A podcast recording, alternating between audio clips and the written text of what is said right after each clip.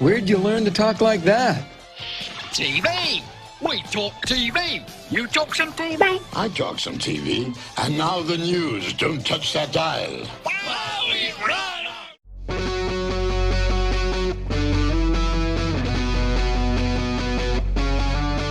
And now, from the Emerald City of Seattle, it's the Mike Seibert Radio Podcast. Your home for pop culture, Transformers, independent artists, interviews, Transformers, and stuff and things. Also, sometimes Transformers. And now, here he is, the man that binge watched Brooklyn Nine-Nine for the fifth time, Mike Seibert.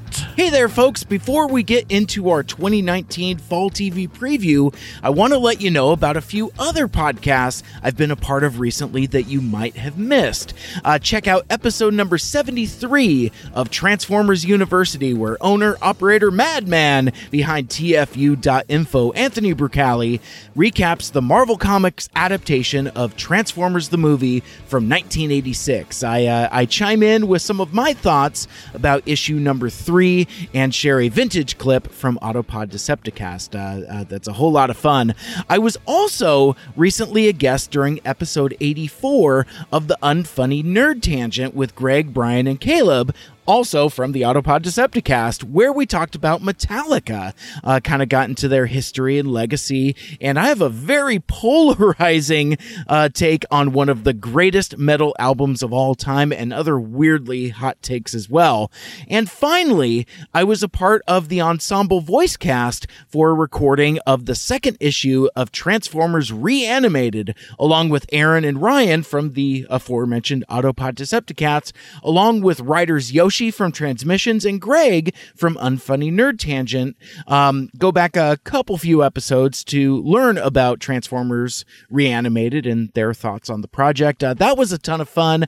Uh, we uh, we actually recorded on my birthday, which was a huge blast, and I wasn't at all a uh, birthday diva, uh, but I uh, I got to play both Shruggy Inferno and Paranoid Red Alert, um, who are both kind of my new spirit guides.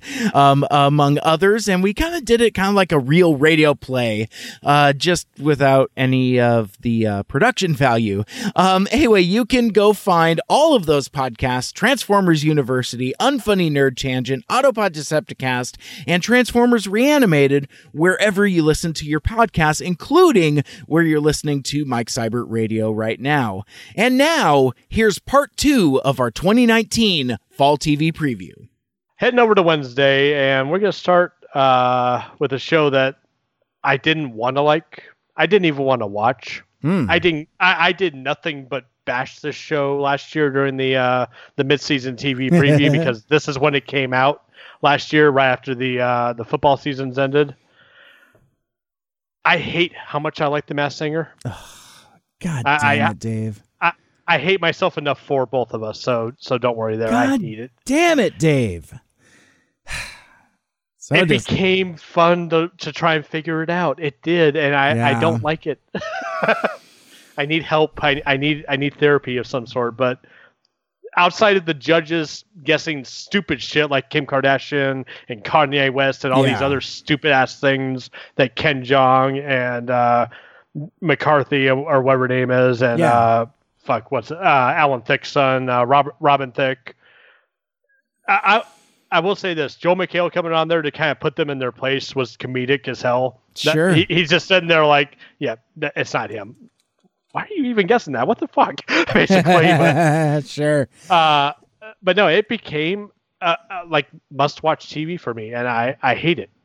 Well, and and here's the thing, Dave, and you know, let we'll we'll put this out on Front Street. Um, I think folks like me are becoming more and more the minority as more and more people discover it like yourself because your your experience that you're sharing here now isn't as unique as you would think because I, I've seen tons of folks that you know you would think would want no part of this ha- have really kind of caught on with uh you know for for a lot of the reasons that you said just it's like wow it's surprisingly great um for me it's it, it's just it's got too damn many strikes Um, I I talked about uh, being burnout on singing competition. That's strike one. I I am at uh, peak over it for Ken Jeong. I just I I can't. I I'm at uh I am at Ken Jeong uh burnout point. I just I, I just over can't. max capacity. yeah, it's like I just I, I got no more bandwidth for that guy. Sorry. um, and I I've never liked Jamie McCarthy. Um, e- even in like the singled out days when you know I, I was a horny teenager and was kind of told that I was supposed to. I'm like, Right. no, no, you're obnoxious. So, and I mean, I I guess I don't have anything specifically bad to say about Robin Thicke and all that, but but I just um. I I have a very brief story. So at uh Oh, at at work uh last week um cuz like for the new season uh you know, ABC is sending out like you know uh, uh, press kits and and other things, and they sent a um, a package that was about the size of like say like a a, a twenty four by thirty six poster. Uh, it was a flat cardboard box, and everybody's like, "What's in the box?" And What's in the box? and so it turns out it was a lot of promotional material for the Masked Singer and then i had to endure for the remainder of the afternoon members of the promotions team at work running around in cardboard Masked Singer masks oh my god. and I, I, I just, I, I'm like, I'm like, and it was one of those things where I was like, you ever have these these uh, uh situations where you're like needlessly grumpy and then kind of uh regret it later? Because like I was like trying to get work done and you know they were they were doing work also. It's just they just happen to have these these obtrusive card I'm like you need to get away from me with that nonsense.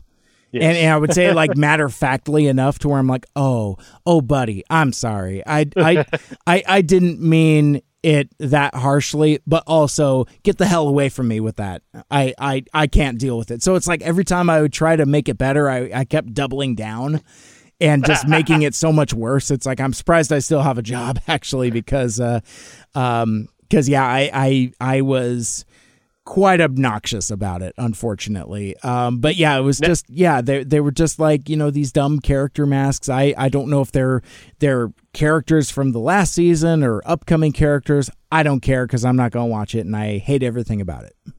Gotcha. And uh, I wish I was still with you there. I have been uh, infected with the virus that is a Masked Singer, so Sure. please pray for me out there. Send your your, your uh, uh, thoughts and prayers. Thoughts and prayers. Yes, thank you. So- Tots and prayers. Thoughts and prayers. All right. uh, so the Masked Singer is going to be uh, on an eight-hour show, and that's going to lead into a new drama? Question mark? Question mark? Uh, called uh, Almost Family. I kind of want to see this. The more I see previews of it, I I am more and more inclined to watch. Oh, Uh, th- this is this is like the uh, the the crooked fertility doctor uh, Yes. one, right? Okay. Yes. Uh, Emily Osment's in it. She's basically uh, a drug addicted former teenager, probably portrayed a teenager because that's what we do in TV. um, R.I.P. Uh, Luke Perry. yes. Uh, but Anyway. the uh, the the girl that played Chloe in Pitch Perfect, I can't remember her name. I think it's Brittany Snow is in it. Sure. Um, there there's a few other stars in this, and it, I don't know how many how long of legs it has because I'm sure there's only so much they could do with this um, this kind of story. But uh, if it's only around for a season, I'm here for it.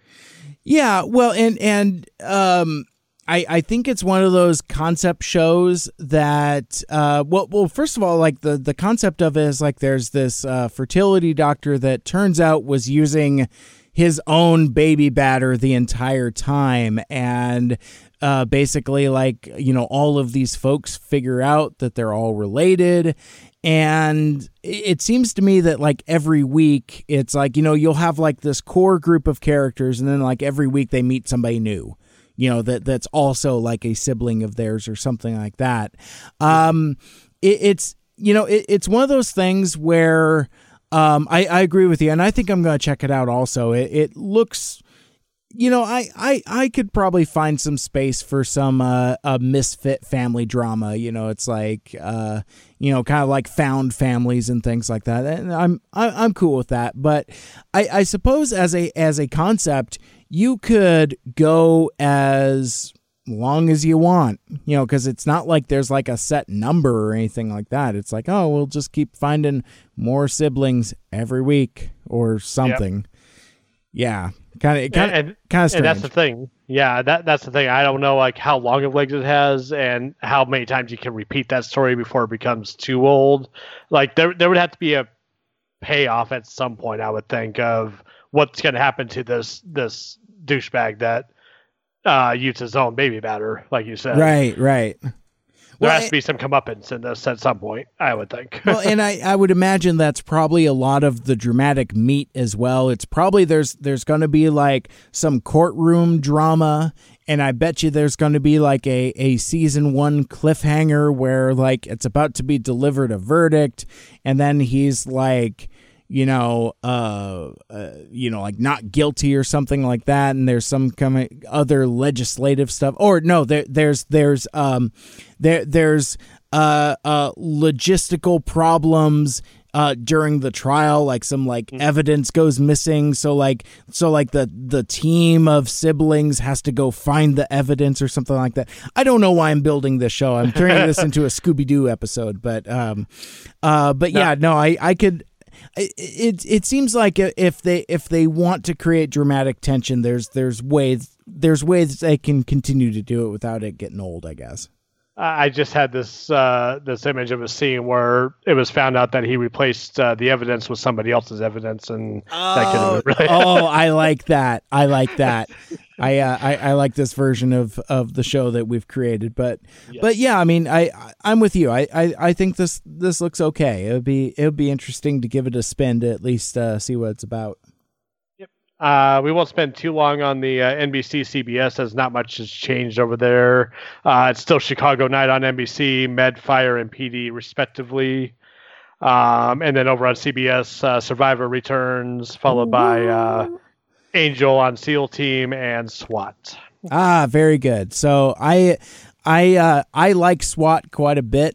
Uh, that that was that was one that really surprised me, and I, I I've lost track of the various episodes where I've talked about that. But yeah, it's uh, um, I like it because it, it's one of those ones where you know I I was talking pretty harshly about All Rise earlier about you know kind of trying to do you know trying to say something and things like that, but um where I think SWAT succeeds is that it uses its Los Angeles setting to uh, tell stories that are unique to that, you know, that are also topical. You know, they they had, you know, they they they did a immigrant kids in cages episode, and you know, so you know, all of like kind of like the hot topics of the of the day, but it always feels organic and not necessarily ham-fisted because of you know the uh, the diverse cast and the Los Angeles setting, and I think it works pretty well. But more importantly than any of that, it does not skimp on the action. It it is a pretty action packed show,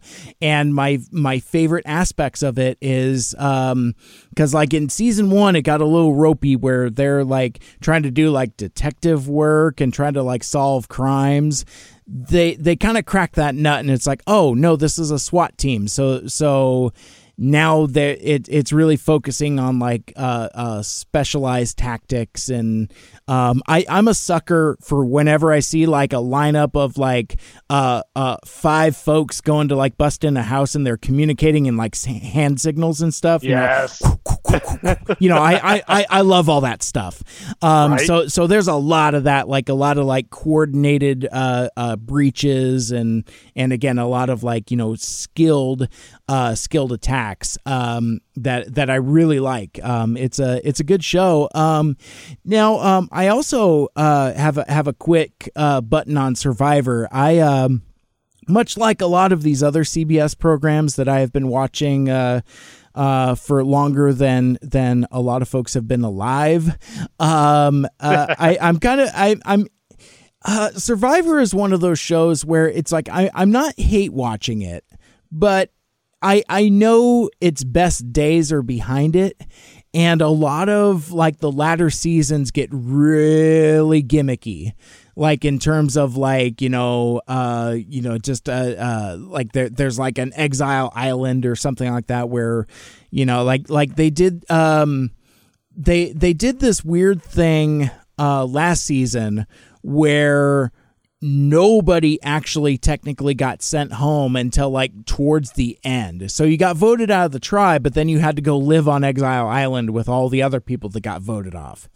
So and and it was weird. It was fine. It was whatever. But uh, the thing I wanted to mention about this upcoming season, and I don't know how to feel about it. You have um, at, at this point, and I don't know what season number it is. I would guess it'd be over thirty, probably like thirty-two or thirty-three. But oh, easily. um, but but they've brought back um uh two of the more uh notorious players um, uh, Boston Rob and uh, Sandra, uh, both of them have won the game, I think, at least a couple times. And but instead of them uh, playing the game, they are serving basically as like coaches and mentors for like the new survivors, which I think is kind of okay because I uh, where where I think Survivor really kind of loses me is when you dig up like some old people from like season two or season three. They're like, oh, we're gonna see this guy out here, and now he's aged twenty years, mm-hmm. um, that kind of thing. And it's like I don't I, am not so much into that, but I do. I, I'm kind of intrigued by this new mentor dynamic because I, I said like when Boston Rob won like 15 years ago, I was like, now I don't need to see that guy play the game ever again. And it's like, hey man, Boston Rob is back, and I'm like, ugh. but he's coaching somebody through the game. Exactly, and I'm like, you know what? That's that's kind of interesting. That's kind of intriguing.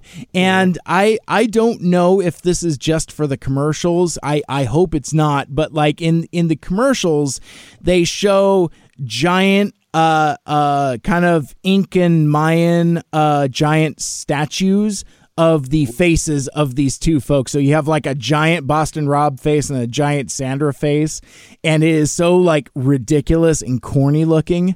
I think it's just there for the publicity and the commercials, but if it's really there and they built that shit on the island, I that's that's gonna crack me the hell up. I'll I'll have to send you a picture of it because it is it is uh um uh crazy crazy indulgent but i uh I, i'm kind of looking forward to it. It's like you know it's uh it, it's it's a new gimmick that we haven't seen before. Yeah. Now uh what if i told you this was uh season 40 four zero oh jesus. Of survivor? Uh, you know what? I would have well and that honestly that that kind of um because like for like the the uh, anniversary type ones they try to do something quote unquote special. So mm. i i bet you that's what they're doing here. Um you know with with uh, the the um uh coaching aspect. Um and i i i don't really get deep into survivor in terms of like you know looking ahead of time um you know to see like who's in the cast if there's any returning players or anything like that. So i uh, aside from the um uh what am i trying to say? As, aside from like the the coaches i don't know anything else. So i don't know if it's it's other returning players or not. But yeah i mean i i could see something like this for season 40 why not? Mm-hmm. Uh, and then wrapping up the Wednesday night on network TV is the ABC lineup: uh, Goldbergs and Schooled back to back in the right order, uh, followed by the final season of Modern Family. I believe it's the final season, uh, if I'm not mistaken. That's my understanding, and you know what? That's that's a show that you know they're they're they've banked up more than enough episodes to be uh, have a pretty deep syndication bench. So I, I think it's just kind of time. It's time. Yeah. Yeah. Um, followed that is the show that I have no idea how it got past episode one because it was that horrible. Uh, Single Parents with uh, Brad Garrett and other people. Barf. don't matter. yeah, I, uh, I I tried to watch uh, part of an episode. Oh no, it was like I I think maybe last year it was like the lead in to Goldberg's maybe. Um, so I saw nope. like the No, it led into uh, Million Little Things, which is the only reason why I watched it. At the time. That's right. That's right. My mistake. Thank you for uh, sharpshooting me on that. But yeah, it's just like, yeah, no. So like, so like the five minutes I would see would be like, nah, this is this is not good. Yeah, it, it's Brad Garrett being Brad Garrett. He's just asking where Raymond is. I'm sure. Dang. I I bet know. his wife made him a sandwich and he hated it. He didn't say anything. Oh, oh my god. Oh, that's not good. oh, that's. Uh, I I yeah. love it. I love it. it, it- it's it's just not a good premise and how it got a second season, especially when ABC is, for for lack of a better term, with ABC being as weak as it was, or at least when we what we considered weak last year, it it uh, produced some knockout home runs. But to have that come back, it, it, it puzzles me. Yeah, and and I wonder if it's just um uh I I don't know if they they just need to fill a spot. that might be all it is because they they might not have had anything else yet. Uh, Yeah. that- that's that's that's a good, I guess, reason. It might be it might be ironically enough more cost effective to uh uh continue an existing show rather than to green light um you know one of the other pilots you know maybe like some of the other pilots during uh uh pilot season just would have been too expensive who who could mean- know tv is weird I, I mean, they did have a perfectly good show. It was an hour long, yes, but they did have a perfectly good show that they didn't want to bring back that they could have put there. Just Oh. just saying. But Whiskey what, Cavalier. oh jesus christ god damn it dave Just saying. Oh my God, why why do you guys like that show so much i don't know. understand I, don't, don't, know, understand. but I, I need it. it, it's so weird because like the the because I I've seen like you know the the hashtags and kind of the social media movement and it reminds me of the uh the knuckleheads I don't know anything about this show either but there there was a show on sci-fi called like Wynonna Earp or something like that Yeah, and yeah. and and those people like and it really pissed me off because like um apparently um IDW Comics is like a parent company with uh oh no I'm sorry I know what it is I think like the the television show was on sci-fi and it was based upon a uh, comic book from IDW Comics, which also publishes Transformers and GI Joe and uh, a couple other things. So basically, like whenever they would, um, uh, IDW would uh put out a tweet with like a preview image of like hey this is what's coming up in the new issue of transformers. Inevitably like the first half dozen comics would be like hash brown where's Wynonna? And like all these dumb Wynonna Earp gifts. and it, it was i mean just i think there was like a lot of like robo spamming to where it's like i think you can you can set up a bot to uh, specifically tweet something whenever something from like a certain account comes up or a certain keyword comes up. I- um, so yeah, so a lot of it was like automated, and uh, creators were getting pissed, fans were getting pissed, and really what it was is like, well, you know, if uh, if if we're obnoxious about it, they'll have no choice but to renew this uh, this uh, um, television program on a completely different network that has nothing to do with the comics publishing arm. And and the thing that really pisses me off is apparently they did end up getting another season um, of that show which which almost validates that and tells it says that that works I don't know, but I just know it was fucking obnoxious, and I just uh, so yeah. So when so when I see like these these these whiskey non knuckleheads out there, I'm very much reminded of that. Sorry for the sermon. That was a really long story, but uh, yeah, it's just I don't know. I I I am not a fan of um uh, of spamming type of uh type of things to get attention. I, I I don't know. I'm a weirdo that way. Just a grump. That is fair, but uh, Whiskey Cavalier does need to come back. Hashtag Whiskey Cavalier. Hashtag Ray was wrong. but no. I don't Um, even know what that means. God damn it, Dave. Uh, well, damn it, let's, Dave. let's move into another hour-long uh, action show that I think will be good. Probably a lot better than Wesley Cavalier, if I'm completely honest. Huh. Uh, Stump, Stumptown, uh, starring Cobie Smulders. Yes, let's This talk about Stumptown. So, yeah, so I um, you know, last year we we kind of picked what, you know, what what like we were most looking forward to and uh basically uh, uh, Stumptown is my lock of the season. It is my most anticipated show. Um, I think it's going to be a whole lot of fun.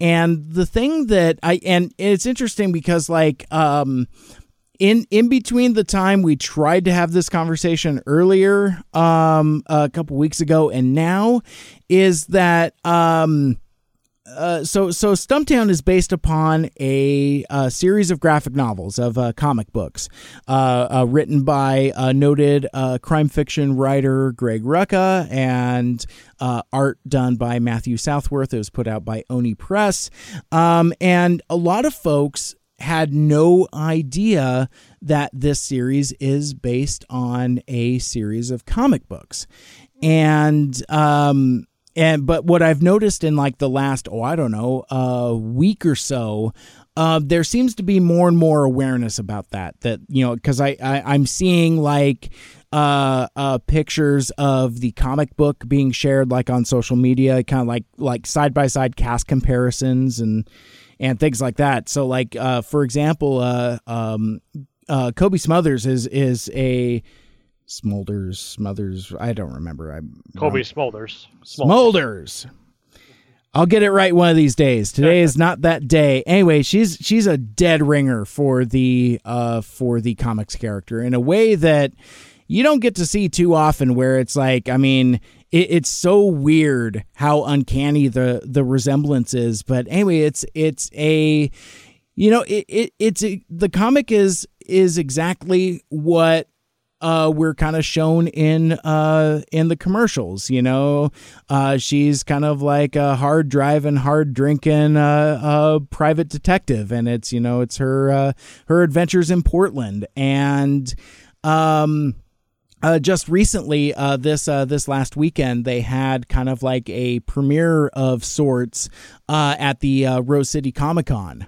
Um, and and they had like members of the cast and the creative team for the comic, um, and it, and it was and it looked like it was really quite the thing. I'm I'm kind of bummed uh, that I didn't make it down there. I was working, um, but uh, but yeah, it looked like it was really cool. And uh, the thing that that I'm excited about the most is that um, it seems to be there's a lot of appeal and support for the show uh, just because it looks fun, you know, and and does. and um and like it being based on a uh, comic is kind of really secondary because I don't know if I've even seen that in any of uh, the commercials, and you would think that like in our current comic book crazy climate, um, you know, you would you would think it would be based on the best selling comic book um and and that's nowhere in there which is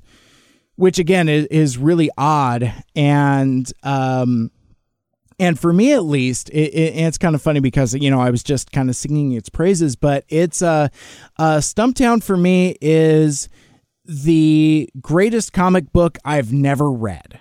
Um it's uh it's for some reason it it um it just wasn't on my radar when it first came around. Um and um i you know there, there's only a couple other comic books that i can think of more that have been uh tried to be hard sell hard sold to me multiple times by multiple different people. They're like oh you gotta read this. Oh you gotta read this. And for whatever reason i just never got into it because i i um i i like crime comics so it's like so uh, uh, criminal is is one of my favorite uh, current comic books uh, uh, written by Brubaker, uh, art by Sean Phillips. It's it, it's it's it, it's it's great crime fiction, and this is kind of in that in that same mold and same tradition. But for whatever reason, I just came to it uh, too late. It was um, um, so so it's a comic series that isn't currently being published. It was uh,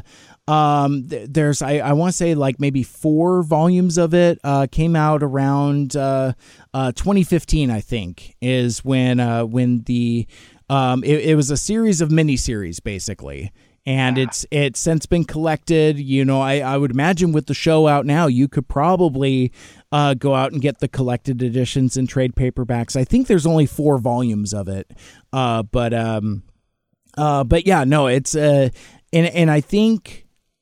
I think there's uh um with the show coming out there's there's a really great opportunity um to uh to check it out because it's uh again it looks the show looks great. And if it if it um, sells some more comic books from five years ago so much the better. I i, I think it's awesome.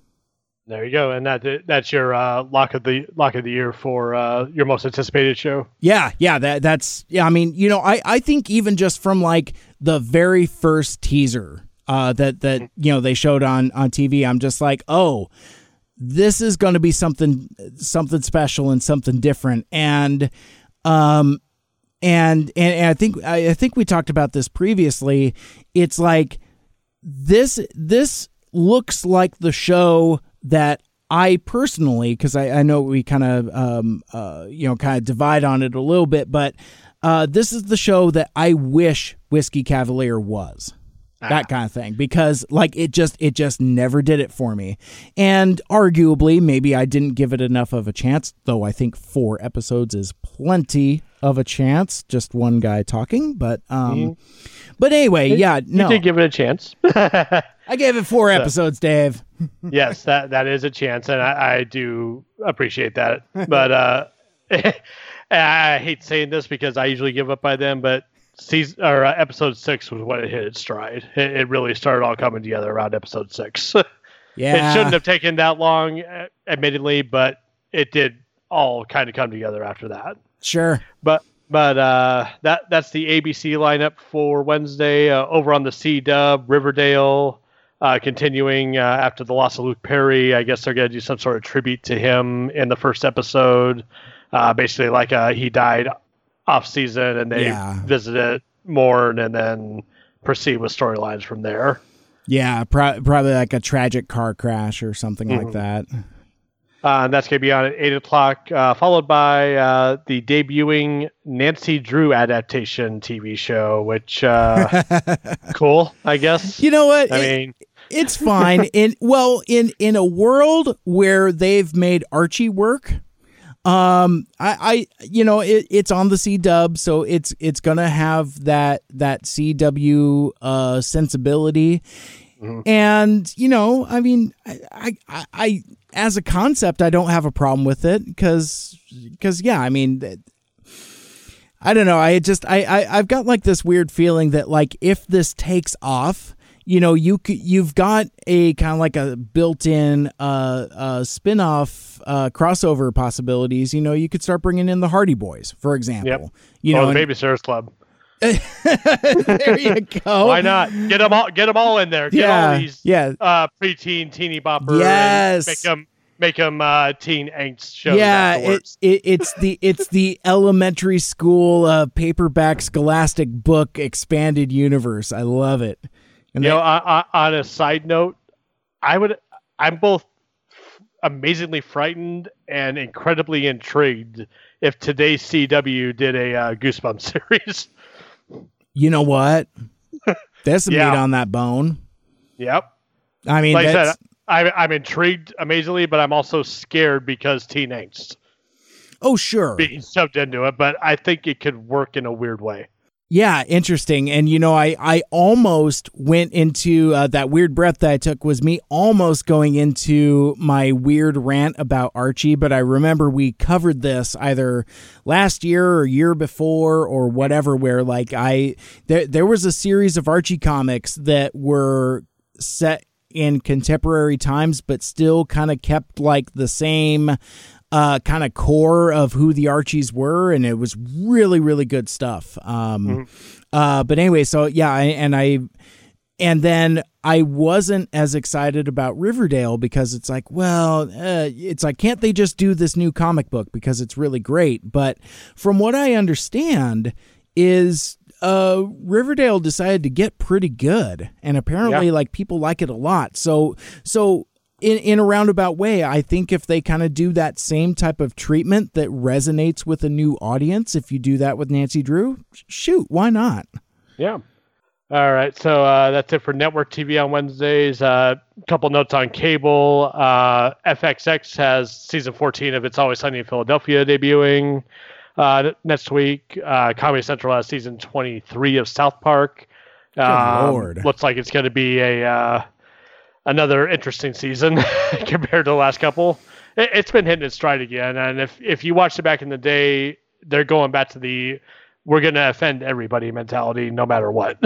um, WGN. Uh, now this one has a, a couple bits of news. Now uh, Mhm. they're still going to be showing Dogs Most Wanted, even with uh, Beth in the last few episodes that sh- that she was in before she passed. Yeah. Um, but on the theme of breaking news, Mhm. uh, Duane Chapman, dog, uh, apparently had a heart attack uh, today and was rushed to the hospital.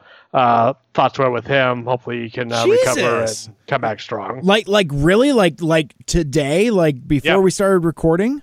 Like this morning, yeah. Oh yeah, so to- so full disclosure, we're recording on Monday night, just just for context. But wow, Yeah, yeah. wow, I didn't know that. Yeah, he had uh, apparently a heart attack. Uh, he's under uh, emergency care. I haven't seen updates since then. So hopefully, this is a uh, no further news is good news, and they're able to get him through it okay. And it's only what three months since uh, his wife passed away. Something like that. Hopefully, for a speedy recovery and come back stronger than ever.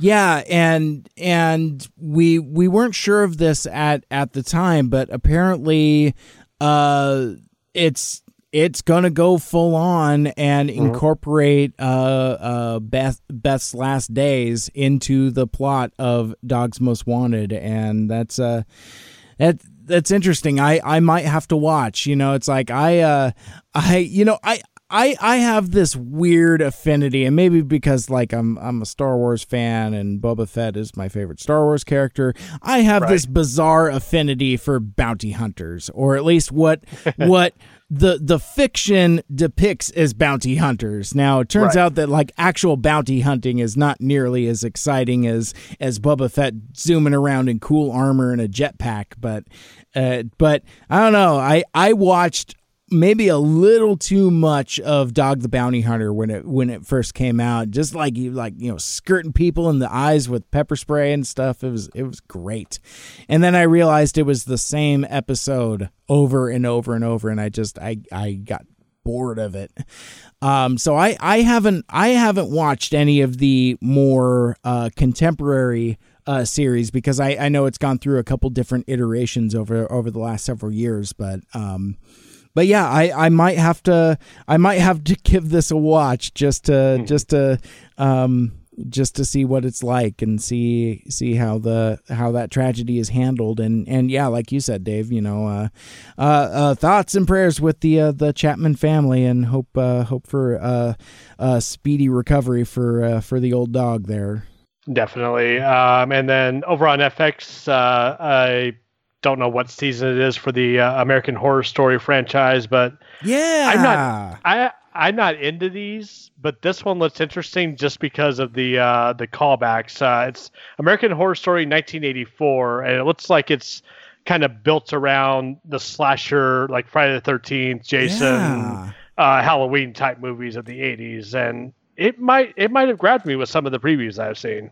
Yeah, and, and and like you, I I haven't watched a minute of it, um, uh, of any of it. Uh, But the thing that I also understand though is that these individual themed seasons are relatively self-contained. There i mean there's like you know story elements and characters and obviously actors. I mean that that's that's kind of the gimmick of american horror story is that like basically the- it's the same cast but they play different characters every season and you know sometimes there's threads that kind of go through um, this is all second and third hand knowledge. I don't know a damn thing about the show but um, yeah i agree with you. It's like with the the uh, um, 80s slasher motif I, I might have to at least uh, click over to it to see what it's doing, uh, just to just to see what it's like. I mean, the previews show like all the the '80s slasher tropes: the uh, the girl and the guy in the car at the lake, uh, people at camp, uh, people going into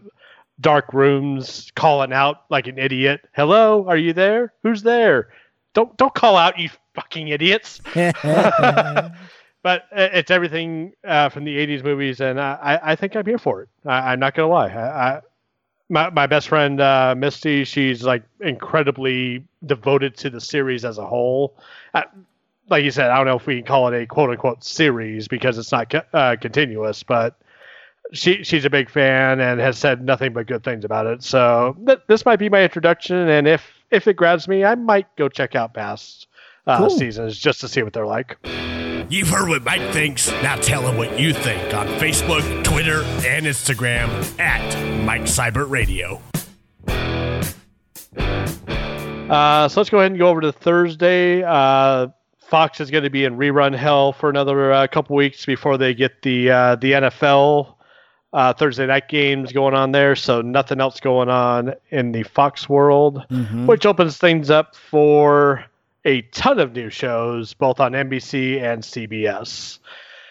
We'll get yeah. to those in a minute. Let's go ahead and hit the classics with uh, ABC uh, season, what, 17, 18 of Grey's Anatomy, where nobody's left except Grey. yeah. You and know what? And they're, they have two more seasons coming up after this too. Oh my gosh, yeah, it, it's it's one of those things to where I don't know who is more tired, the audience or the cast or the writers, but it's like, yeah, it, it's kind of like the. I, I would imagine that it's very similar to the the NCIS theme that I was talking about earlier, and that you know it's it's meat and potatoes, it's comfort food, and you know. I, and it's funny because like I've encountered folks that say they like it, but they can't necessarily articulate why they like it. Yep. Um, so yeah, it's like yeah, it's like who are we doing this for? You know, it's yeah, it's like everybody's just kind of going I you know, it's almost zombie like, you know, it's almost like the the uh the zombies specifically in Dawn of the Dead where they're just roaming around the mall because that's what they did when they were living and it's just like yep. that's that's all you know how to do is just do. It's like just watch Grey's Anatomy or just act in Grey's Anatomy and Grey's Anatomy. uh, yes. Uh, following that is uh, was my Stone Cold Lock uh, of the year last year. Yeah, uh, a million little things. And you know what was great about our locks last year, like our our uh, most anticipated shows, mm-hmm. was we both watched each other's. Yeah. And and fell in love with them in our own ways, not mm-hmm. for the same reasons that like I didn't fall in love with the rookie for the same reasons you did. You didn't fall in love with the little things for the same reasons I did. Quite so. I love that. yeah, no, I, I agree, and that and that was a lot of fun to uh, revisit those and talk about that, and yeah, get super into it. Um, unfortunately, though, I I don't I don't know if we've got something like that uh, this year because I, I know you and I are probably about equally hyped for Stumptown, but that's really kind of it. Uh, I, I, have one that may surprise you. We'll, we'll oh. see here in a oh. minute. I'm not so, watching The Masked Singer, Dave. I'm not doing it. No, no uh, uh, we'll we'll get to we'll get to my uh, my lock here in a few. So all right, uh, very good. It, it's it's upcoming. It's upcoming. All but right. uh, a little things like the and we talked about this in the uh, the the TV recap episode. The way they incorporated certain things into the show and it didn't reveal itself until certain points, but still left enough questions to have a story. Yeah, I, I, the the writing to me was off the charts. Sure, like, like, the way they did it was just, and they're touching on this subject of uh, of not only depression and uh, suicide thoughts, but also survivor's guilt with John uh, not being on the plane that hit the tower. Yeah, uh, invoking the the nine eleven connection. Um, just the the the whole Eddie and uh, John's ex-wife dynamic. Can't remember her name off the top of my head now, but that that whole dynamic, how everybody's affected by everything just because of this one man being in their life. Well done. They deserve all of the awards. Yeah. I, I get where you're coming from, and I, I wouldn't take anything away from that, and because I because I, I I know I know you love the show, and I I like it as well. I like it quite a lot, but I and and we discussed this in our in our previous episode as well. But my fear is that the show is uh, perhaps becoming too elaborate in that like you know it's too big and maybe too overwritten but but you said something it, it just now that made me think about it from a, a slightly different perspective in that you know all of the uh, little connections and things like mm-hmm. that and you know and and it, it's really kind of there in in the title. It is a million little things. And i guess maybe i'm just late to the party and i just now figured that out.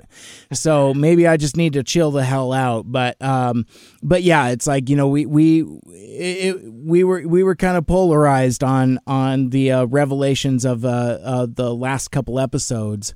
Um, I I thought maybe it was a little too big of a swing when we're when we're bringing 9/11 into this uh, into this uh, uh, intimate uh, story about uh, friendship and suicide and all of that other stuff, and I'm like, eh, too big, because um, I, again the the thing that that that really spoke to me is how um, adult friendships are handled in in a, with with a maturity and deftness that I don't think I've seen before, and that and that really clicked with me in a big bad way. So maybe it's just what I personally want for my experience because I'm just like, give me more of that, less of that other stuff, more of this. But and and see, I, I get where you're coming from, but what what hit me was you, we've we've seen shows about depression, we've seen shows about uh, suicide, suicide prevention, like being there for each other.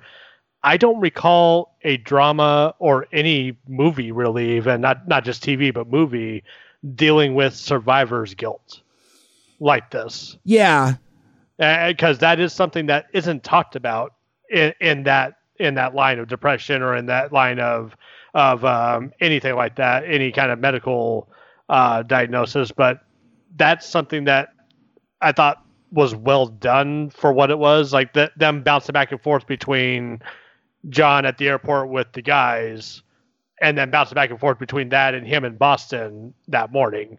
Sure, uh, it was so seamless, and like I didn't even get it. And then all, all of a sudden he can't get on the plane. I'm like, okay, that's weird. And then the plane's pulling out, and it's United on the side. I'm like, oh, like it hit me right there. I'm like, oh no, oh no and then his friends on there. It's like, oh no, I see where they're going. Tears, like everything, came, everything yeah. came out there. It's like, no, uh, yeah, it's a yeah. good show. I, I, I get you, and I just, I, I guess for all of our sakes, I, I'm just, I, I just hope that they that they don't overdo it, that they don't reach too far and and inadvertently jump a shark.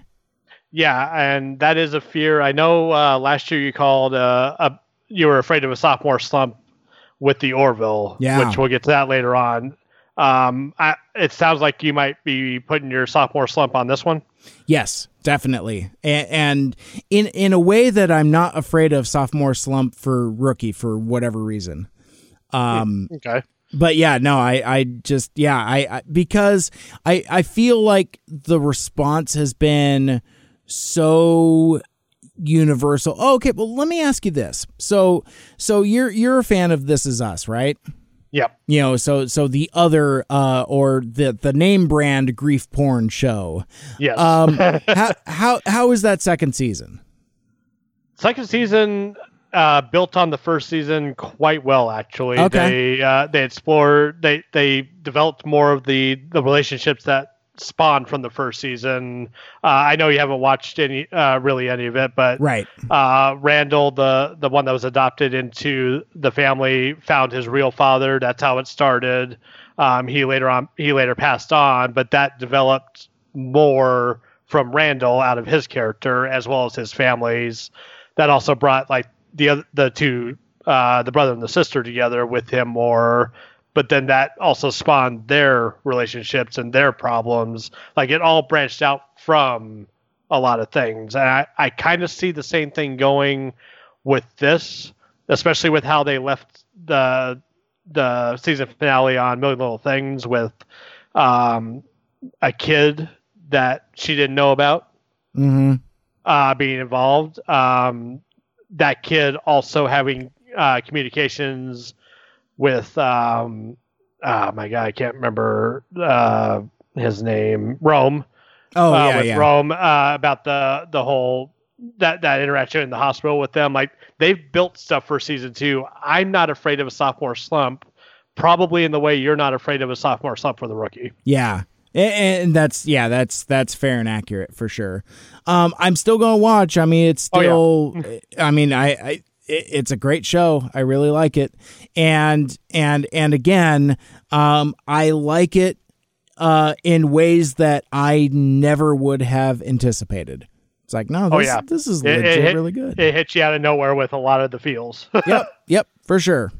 Um, and I know I beat this dead horse, but uh, I'm going back and rewatching Psych on Amazon Prime, and uh, to see the difference in James Roday from Psych to um, Million Little Things, like you saw glimpses of that in a few episodes of Psych, Sure. namely the uh, the Yin and Yang episodes where he's getting a little more serious, not goofy, psychic, and all that. But you saw glimpses of it, but now it's on full display on this show. And it's like, oh my god, this this guy, book him in more stuff. Like, get him doing more characters because he's good. Yeah.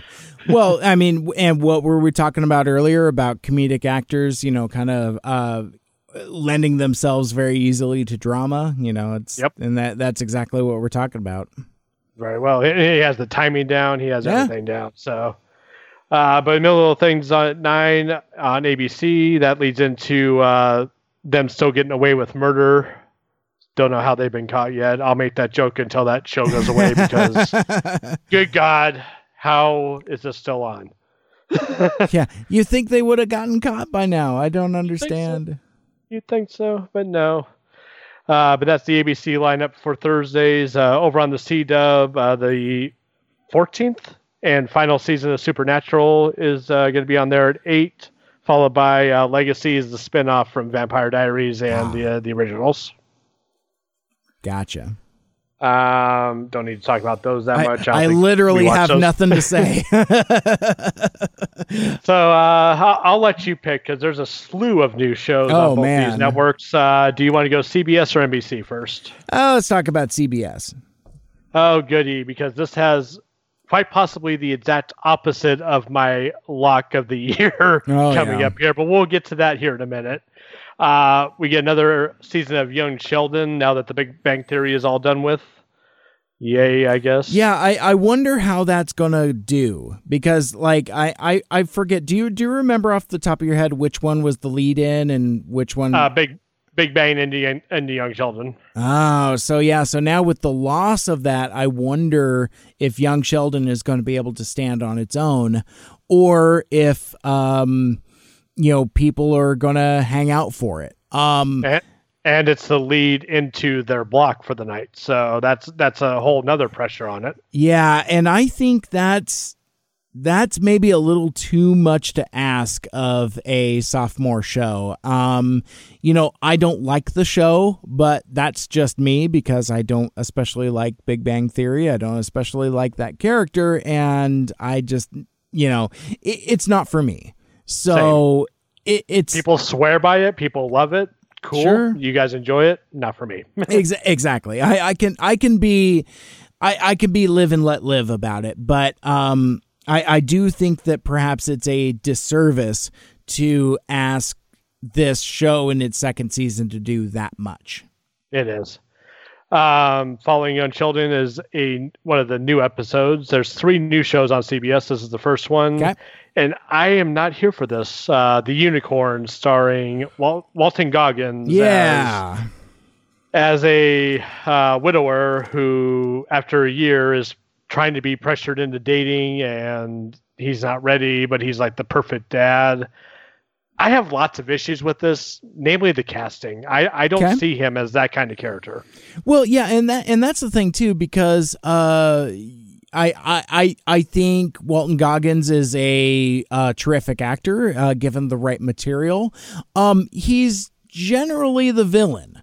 So like you know he uh, uh he's fantastic in the shield um and you know he he was the the uh, he was on justified. He's great there. Um he was in the the villain in that tomb raider reboot. Um mm-hmm. you know he's not what's wrong with that movie. Um but yeah no, no and and so like here he's he's playing against type for seemingly no reason. It's like i yeah. don't I mean, I, I, I guess I can understand the concept of the show. You know, the the reluctant widower, where he's you know got got kids and neighbors. They're trying to you know uh, uh, get him back to fucking. I guess because that's yeah. all it is. It's like I they they they everybody is so invested in in this dude getting some and i just i i don't understand that i mean especially like with the kids and stuff it's like it's like, yeah, it's weird to see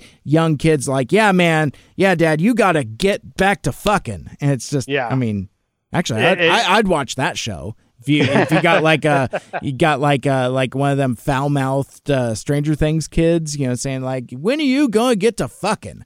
I right. I haven't sworn nearly enough on this podcast, and and I know that folks have long since tuned out, so I'm just I'm just gonna swear it up. I just like saying fucking. Uh, but anyway, no, I just I don't I, I, I don't understand the casting, like you said. And yeah, I mean, it's like, would this show work if if this is the Billy Gardell show? Or or like a Kevin James or something like that. Um, I, I don't understand the texture uh, or or vibe that they're going for with with bringing in Walton Goggins. I just I, I I can't wrap my head around it. Yeah, same. Uh, but that is at the 8:30 slot. Following up at nine is Mom, another season of that. Oh sure. and then at 9:30, I don't know what the fuck CBS is doing or thinking. I don't know how this got past any screening. I don't know how this got past anybody in the Columbia Broadcasting Systems uh, building. what the fuck is Carol's second act? You're really upset about this program. I, I, I, I hate this program already, and I've only seen one spot for it. Oh, yeah. It's like why, why, why are you so mad? T- tell me, is... tell me a story. What, what, what is it about uh, uh, Patricia Heaton as as a a uh, nursing intern? Uh, what, what, what upsets you so much about that? Oh, it's so, oh, I bet you it's the everybody loves Raymond. Could oh Raymond. Anyway, sorry, I'm trampling all over you. So this has some names in it: Patricia Heaton, sure. Ashley Tisdale, uh, Kyle MacLachlan, among others. But so when I first started watching this trailer, I thought it was like she was having a dream sequence or a flashback or, or a fast forward type thing where she was in this over the top sitcom with it's extraordinary laugh tracks and and uh, like way over the top storylines. Like you would think it would be JD's dream sequence from that episode of Scrubs where uh, the producer of Happy Days and ca- the character was in a coma and you know the episode I'm talking about. I hope if you have, if you've seen that show. Nope, but that's all right. Well, if the listeners have, you you know it, but exactly, it's fine. And then it kept going like that and then it kept going like that. I'm like, oh shit, this is the show. No, get. I, I had to turn off the damn thing because it annoyed me that much. This this is not going to survive past episode one. I hope. There's absolutely nothing redeeming about this show at all. It is over the top. It's they're trying to be Scrubs, but even more wackier and crazier from what I could tell from this uh, this trailer. And I am the farthest from it as I can possibly be. Clearly. This is my stone cold lock for worst show of the year if it survives. Very good. Well, I, I don't have much to add. Um, I, I for some reason that I can't explain rationally, I'm not as repelled by it by as as much as you are. I'm not going to watch it. Don't get me wrong. Um, but um, yeah, I, I I saw one of I saw one of the previews the other day, and and I thought about it from an angle I hadn't thought of, and it kind of made me nauseous. Um, in, in a weird way, this is this is kind of the rookie for uh for like you know medical comedies because Aww. because it's the same type of thing you know it's like you got you know you got the the um you know older person coming in and hanging out with the young people uh but again this is more for comedy than drama uh but yeah no it's it's uh yeah it, it it's pretty cringy and i i don't know I, I i feel like there there's maybe a version of this that has some meat on the bone. I don't think it's this. I mean, because you you can you can do a a workplace comedy where it's like a, a fish out of water type. Um, again, like like you know somebody's second career, like like again like the rookie or something like mm-hmm. that. But and and have it interplay with um, you know older folks with younger folks and and and I think there's some comedy there, but I don't think it's this. But no. Um and and and and I think the the more I'm chatting with you about this, I think uh, another thing that that's kind of crystallizing for me uh, about about why this uh, this bothers you so much is you know you you were a huge fan of Scrubs, right? I was, yeah, still am. So, I, I, except for season nine, that doesn't exist. so I was gonna say, I I think then that that any uh kind of workplace style uh uh medical related comedy probably already has an uphill battle. I mean, it's like any any kind of like yeah, like any hospital sitcom type thing is going to get that inevitable comparison to Scrubs, and I don't think it would ever be able to live up. That that's a fair comparison, and I would 100% agree with that. But this was just the preview I saw. I saw the extended trailer, like little two minute preview thing. It was just so over the top. Like, yeah, even even the look of it made it look like it was like a dream sequence the whole time. That, like I said, I, I thought that's what it was, and then she would wake up and have to go to a hospital and get run down by a Dr. Cox type character. Yeah, that didn't happen. It just kept going and it kept going, and it was like, okay, to me, it was too bubbly, if that makes sense. Oh yeah, that, that preview. Oh yeah, for yeah. a medical, for a med- even for a medical comedy, too bubbly. Yeah, way way too whimsical for sure. Yes. I, I I agree. I agree. And yeah, I, I want no part of it. I, I was really just kind of trying to uh, uh, diagnose why why it makes you so very upset because you're you're very upset. So angry. I yeah, am so angry. Very angry. But it might be the evil coming out in me. See what I did there? God damn it, Dave. yeah, let's uh, talk about evil. That's fine. Uh, you're not going to like me on here.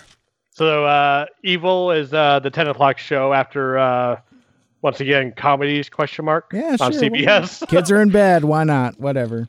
Yeah. Um, starring Mike Colter, uh, who played Luke Cage on the Netflix series, uh, yeah. Michael Emerson from Lost, uh, sure. Kurt Fuller's in it, who's been a bit player in a lot of shows. Uh, I, I, love him in Psych as the medical examiner. Um, this one looked interesting. It's a, a religious thriller, which I know probably just turns people off right away when you say that. Well, religious I, thriller. well, well, I, I don't know about that because I I, I think um, a lot of folks like The Exorcist. You know, folks like that uh, that them uh, uh, Dan Brown books. You know, it's like the the yep. Tom Hanks movies. The the what is it? Uh, your uh, your Da Vinci Code and your Angels and Demons and yeah, th- there's something oddly uh, appealing about yeah like like religious type thrillers, especially if there's like naughty stuff in there, like nudity or graphic violence and um, I don't know where I'm going with that, but yeah, it just it, it just seems no. like to be a weird commonality. I don't. Anyway, this is not no, that. I, I, agree. I agree, but um, oh, excuse me. Let me uh, let me just read the synopsis here, and We'll, we'll just read the synopsis and I'll give my take after that. Uh, sure. Skeptical female psychologist Kristen Bouchard joins David Acosta, who's training to be a Catholic priest and a blue collar contractor, as they investigate the church's backlog of unexplained mysteries, including supposed miracles, demonic possessions, and other extraordinary occurrences. Their job is to assess if there's a logical explanation or if something truly supernatural is at work, examining the origins of evil along the dividing line between science and religion. I'm not a religious person. Mm-hmm. This is my lock of the year for best new show of the year. What? Really? I think so. Wow. The, the, the previews I keep seeing, it's kind of having the uh, the million, million little things effect on me. The more I see, the more I need. Weird. Okay. Well, then I'll I'll just I'll just have to put a cap on the haterade then and not not be so obnoxious about it. Um yeah, I, I, for me, it's just you know, like like, like we were saying earlier, that this type of material doesn't necessarily um, uh, appeal to me.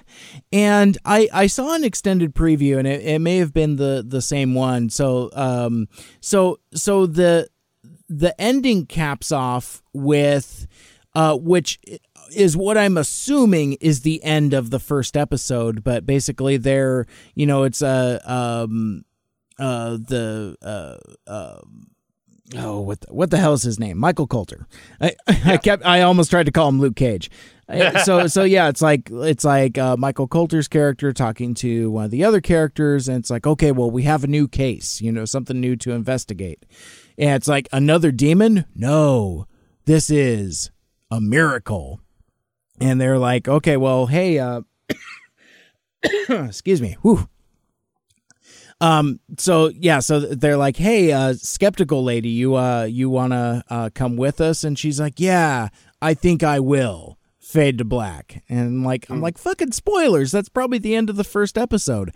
But it, it seems it for for my sensibility it seems a little ham-fisted because there's a lot of like you know talk about like belief and faith and science and and and here's the thing. This uh it feels very x-files to me it's like they they took the X-Files blueprint of, you know, a believer and a skeptic and instead of investigating aliens I'm, I'm look i'm not saying it was aliens but it was aliens. Uh, but no I, I i think that i think they're taking that blueprint and instead of monsters of the week it's going to be like you know demons of the week. And yeah. and that's fine. Um I, I I think I think it's a cool format to explore. Um, but I I don't think it's for me. Um, so oh, but man, I, I kind of feel an obligation now to at least check it out. Uh, since since it is since you are intrigued and it's your your padlock of the year. Now I'm I'm gonna go full full disclosure here. It could go the complete opposite. I I am willing to accept that. Oh, sure. If done right, this could be like a 10, 11 season at least show for them. Oh yeah, with, without a question, and it would be interesting every every season. There'd be something that would bring you back every year if it's done right. I'm hoping it is because it it looks good. Yeah, and, and and again, it's it's a neat enough concept. Um, so so I I'm not necessarily gonna gonna poo poo on that. Um, I just don't know, and actual mileage may vary, but I don't know if Michael Colter is that good as an actor. Oh, he's. I mean, Luke Cage was one of the more popular uh, Netflix Marvel shows, wasn't it? Yeah, it's and and it's a little polarizing. And ironically enough, the criticism, and I think that's where I, where I'm kind of pulling this from, is ah. the criticism was always kind of at his feet. It's ah, like gotcha. it's like the writing is great, the the costuming is great, but yeah, he's he's okay. You know th- that kind of thing. It's it, ah. it was always kind of like comma, but he's okay. So it's like you know uh, fans would overlook it. Gotcha. so, but but again, it's it, it and here's the other thing to kind of uh, strengthen your point. It's on CBS. exactly. And and what does CBS like to do? They like to find a formula that gives you some meat and potatoes and something that they could churn out year after year in in a um uh pretty easily distilled formula. Um I I agree with you Dave. I mean that this uh I think it's got potential if it does survive, if Mm-hmm. it does last. And uh, and remind me because I, I think you might have it in your stuff. Uh, what's it what's it up against? So Evil is going to be going up against uh, How to Get Away with Murder and. Law and Order SVU over on NBC, which we'll uh, get to NBC here shortly, Copy that. uh, as well as probably the last five six minutes of the football game if it's gone that long. Oh yeah, So that, that- not incredibly hard hitters like Law and Order SVU is probably not appointment TV. It's more DVR TV at this point. sure. Uh, same with how to how to get away with murder. I I can't imagine there's too many fans left of that one. Yeah, I I, I wouldn't even know anymore. Yeah, but uh, since we did talk about Law and Order a little bit, we'll we'll go over to uh, Must See TV Thursdays over at NBC. Is that still a thing? I, I don't even know.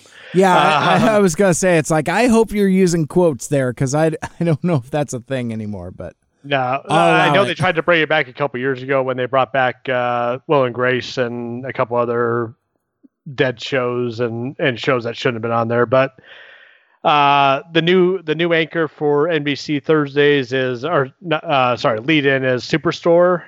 I still need to go back and watch all these because this this looks like a cute little quirky show. yeah, I I agree, and I um yeah, it, it's probably like one of the funnest shows I've never watched. Um, because yeah, it, it, it seems like a pretty neat concept, but yeah, I've just for for whatever reason, and, and I think I think originally it it didn't appeal to me because it, it maybe appeared to be too generic. But I think now that it's been going for a few seasons now, they they've really kind of uh, dialed into what these characters are all about, and and again, I I likes me a good ensemble, and you know it seems like it seems like these folks generally uh, genuinely enjoy playing off each other, and it and it looks pretty pal- uh, palatable there. It does, and uh, every time I see a commercial for it, I'm like, I need to check that out. Yep. Yeah. Next commercial comes out. I need to check that out. Next commercial, you get the point. It's like, Yep. uh, I, I think you had that problem with uh, Fresh Out the Boat. You said you like Yeah. saw some episodes on a plane, and then I need to go watch that. Never did. Exactly. Yeah. Still still haven't. yep. Uh, Superstore is going to be followed up with uh, the first of two new shows on NBC Thursdays: uh, Perfect Harmony, starring Anna Camp and Bradley Whitford. I, I'm going to check it out. It, it it looks like it's going to be kind of fun. It looks cute. Yeah, yeah, the one about the uh, church choir and uh, Bradley Whitford has to like, you know, uh, pull the team together and make it all work and yeah, yeah, it seems like it'd be fine. Yeah, and Anna Camp's always been doing these kind of singing type shows and movies. Uh, the Pitch Perfects, of course. Uh, she was a regular on uh, True on the True Blood for a little while. So I mean, she she she's a she's got some range on her. Yeah, Uh, agreed, and, and very very on brand for her. So and Yes. and it's fine. oh yeah. Uh, following up uh, Perfect Harmony at nine is uh, the the final season of The Good Place. I forget. Have you seen this at all? I haven't, and and much like Superstore, it, it it's become clear to me that I I need to watch it. I think what I'm going to do is I'm going to wait until it's all done and then watch it all because from what I understand, there's there's a pretty good mythology that builds up and it takes twists and turns and um oh, it does. It does. So- it is fantastic. And, and and exactly, and I I've been hard sold on that uh, a few times, saying like, "Hey man, you gotta check it out." And yeah, I just I I came to it too late, and uh and and honestly, it looked just looked a little too goofy for uh for my taste. I'm like, I don't I don't need this, but. Uh, but yeah, I mean, like you know, yourself and several others have said it's like no, it's it it is that, but it's also more, and it's it's surprisingly deep and really good. Oh, it is. And uh, yeah, me and Becky were just looking for something to watch one night. We were like flicking through Netflix, and Good Place came on. And uh, I know you don't have Netflix, but they they're starting. They started a thing a while back where if you like hover over a show on there, it plays like a preview automatically. Oh sure, Um, and we were and we were watching that preview, and it's like, okay, we gotta see what the show's about, and then just binge from there. And uh, it, it twists and turns is is an understatement with what they go through with this, and and it's not just for the sake of doing it. there's reasons behind them, which makes it all that better. Gotcha. Very cool. So, uh, Good Place is going to be followed up with the other new show from uh, NBC on Thursdays, Sunnyside, which for the longest time I only saw they only showed like a little five second stinger with a splash page with Sunnyside and Kal Penn on there. I thought it was about like a amusement park or a roller coaster cup type thing or something. Yeah. I was completely wrong, and I would have never guessed from that little stinger what it, that it would have been about. Uh, what it is. Uh, I wrote down immigration comedy. Uh, is that What- what it is? Well, so basically, he is, I, I'm guessing, an out of work teacher or, or like a freelancer who helps people, but all these people who are coming together trying to get their citizenship hire Oh. him to help them pass the citizenship tests. Hilarity ensues and stuff happens, apparently. Yeah, that that's interesting. And you know, uh, Kal Penn's an interesting dude. I um yeah, I, I I really like a lot of a lot of stuff that that he does and I I wonder so actually so so I I I finally get to contribute something to the the podcast with with my rolled up uh, TV guide magazine. So Yay! um, yeah, exactly. Because so far I haven't had anything to contribute. But anyway, so so um, uh, the caption says, "Watch my show." Um, a- after a very funny scandal torpedoes his political career, former New York City councilman, uh, played by Kal Penn, makes uh, makes ends meet by tur- tutoring a diverse group of Queens residents prepping for their U.S. citizenship test, like you said. Um, and then it kind of gets into like a quick Q and A. But um, uh, uh, Kal Penn is also um an executive producer on this show. So that tells me that it's kind of kind of his baby. And so that I, I think I think that's kind of interesting as well because you know he obviously has a um a, a little bit of uh, uh actual political uh street cred you know having having worked in the Obama White House and and and you know his work on on the designated survivor and you know some other stuff but yeah so so I mean so he's an interesting dude and I don't know. It, it, it's interesting because like we've we've talked about this show before, and both of us were like, uh, you know, it's it's uh, you know, kind of a heavy-handed, you know, kind of like ripped from the headlines. Hey, let's, you know, uh, so apparently immigration is a hot button uh, topic, uh, really polarizing in the country now. Let's make a comedy out of it, and feels kind of. Um, at first, I thought it felt kind of tone deaf, but. I think maybe I'm reversing position a little bit. I don't know if maybe it's as tone deaf as I as maybe I initially thought. What uh Oh, yeah. What do you think? Pretty, pretty much from when I heard Kal Penn was in it, whatever it was, it could have been him kicking a baby. I would have watched it. I mean, it's, it's Kal Penn. Like, Blam! Baby kicking. oh man, oh man, go, go, go to the White House now. they go to the White House. But no, uh, I, I'm, I'm in the good, same boat. Like he's an interesting dude, like you said, and he has all this experience. Like the White House stuff, I think was kind of a a precursor to like a designated survivor type role for him, which I, I'm kind of hoping that that's how it played out. Like he was researching for that specific role, but. I, I I was gonna watch this regardless, but I think this is gonna take a much more different approach than what the previews make it seem. yeah. Yes, there's going to be comedy in it, but there's going to be real issues and and real emotions at points too. I think I can see that from him. Oh, sure. Yeah, and and I think he's got the chops to handle that in in a in a deft fashion that that's not um well I I can't say it's not going to feel heavy-handed because I bet you it will at times, but that's kind of okay too because you know it's it's it's it's a subject that's important to him. So it's like i can you know i i i, I can get down on some of that. Um i i might give this a watch i don't know I, I'll give it a watch, and um, I'll definitely like report back to you to let you know maybe hey check this uh, check this first one out, see what you think. I, I think it might be a reality type thing. yeah yeah for sure Call the Mike Cyber Radio voicemail hotline 231 224 Mike. And for you youngins that don't know how the letters work on a phone, that's 231 224 6453. Get off my lawn. All right, so that is going to be it for Thursday. Not much really on cable on Thursday that I found that was really worthwhile. So I guess we can move into Friday where there's absolutely nothing new on. wow. I think, I think it's the first time I've seen that actually. Uh, a whole night where there's nothing. Well, I mean, technically there's something new over on Fox. Uh, as we talked about in previous TV, either recaps or previews. Uh, the WWE got Fox to pay a billion dollars for their uh, SmackDown show. That starts October 4th uh, on Fox with a giant celebration. They're bringing out pretty much all the big guns to uh, to celebrate this. Stone Cold's going to be there. Trish Stratus. Uh, I know they're trying to get The Rock. I don't know if they got him, but Undertaker. Pretty much name a legend. They'll probably be there. Gotcha. on that first episode. Um, have you seen any of the commercials that Fox has been pushing during the football games? Yes.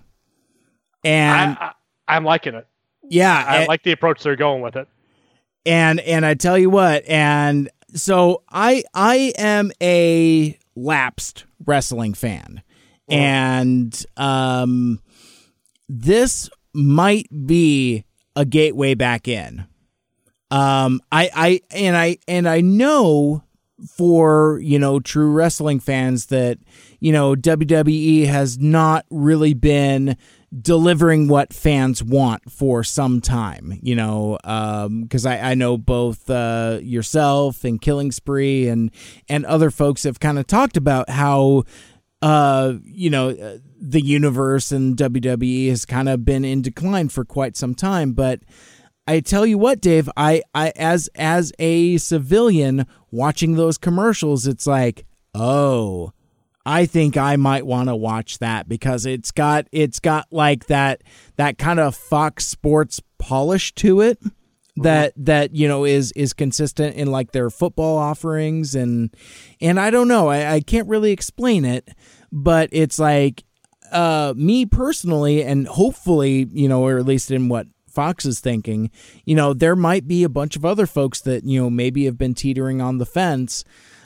I unfortunately I don't know if folks like yourself for Killing Spree or my buddy Nick or you know um all all of the uh, wrestling fans out there that have been kind of more gravitating towards what AEW has been uh, offering recently, and you know uh, certainly a lot of the other stuff. I I don't know if that's as much for you guys as it is perhaps for folks like me that you know uh you know grew up with Hulk Hogan's rockin' wrestlers or whatever or you know have have a lot of like you know attitude era nostalgia or something like that. It's like I I think this I think you know we we've talked a lot in different places about you know what what WWE is going to do to kind of get fan attrition and how do they get new viewers and a new audience.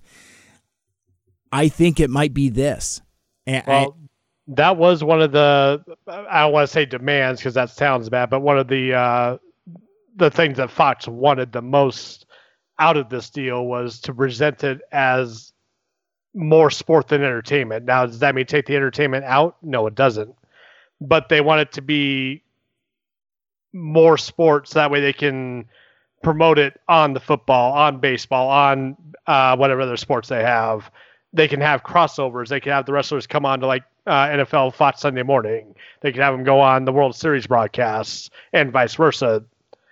I, I don't see an issue with that. I and I think it's a smart play, especially given the new company that started that you uh, that you referenced AEW, uh, All Elite Wrestling, because they're starting two days earlier their TNT show uh, Wednesday, October second. I forgot to mention that on the Wednesday nights, but oh sure.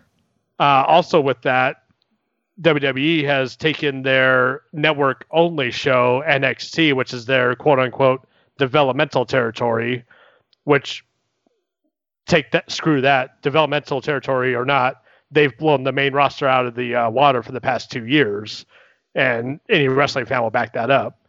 But they're putting their weekly show on USA opposite of AEW on TNT. So we have basically the Monday Night Wars returning on Wednesday with a new breed of wrestling. And then SmackDown, I think is going to fill in that like middle ground where people like both. And then Raw is going to be like the entertainment aspect on USA. They're going to have all their bases covered, covered, I think, with those three shows on network TV now, Very interesting. or network and cable, I should say. Yeah, yeah, yeah. Now and oh yeah, that's that's interesting. So I mean, as as a fan that has kind of lapsed back and forth, um, what what do you make of this? You know, it, good thing, bad thing. Um, kind of kind of hit me with some scorching hot takes. So WWE is at a I I don't even know if we can call it a slump anymore because it's been that fucking long Right. that they've been down in the doldrums the way they have. Tonight, for example, this is for reference, this is Monday, September 16th. Tonight's Raw had so many production issues. I thought it was an episode of my podcast, the Here For podcast. If you've heard my podcast, you you'll understand what I'm talking about. Their sound was off Oh, of the audio by five seconds at least.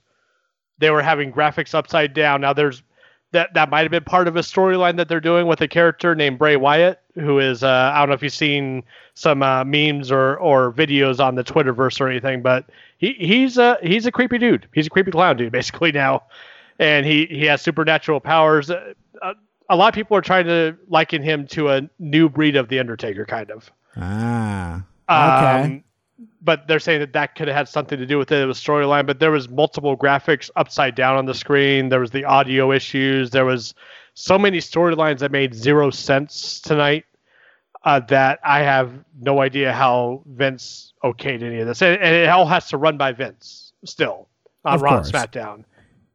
There's been reports of him rewriting shows as they're going on because he didn't like what was put on paper beforehand or he changed his mind about something and rewrote rewrote the entire show.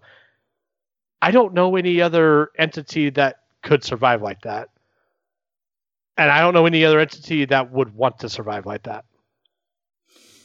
yeah, it's yeah, it's very odd. It's very I mean, odd. He's, he's in his 70s. Yes, he has a lot on his plate right now. He has the relaunch of the XFL coming up here in about five months. He should go and do that. Leave the company to to Triple H, Stephanie, whoever. Let them run the company. You go play football. Go play with your football league that you just created. Go away now. Until that happens, I think we're gonna be stuck with this. But with Fox making the the terms that they've made with this deal, Uh-huh. they paid a billion dollars for this for this brand. They're not going to sit by and go, okay, do whatever. Just just uh, keep doing your 1.8, 1.9 ratings. We're fine with that. No, they're not. They're fucking Fox. They they expect fours, fives, maybe even sixes within a year right.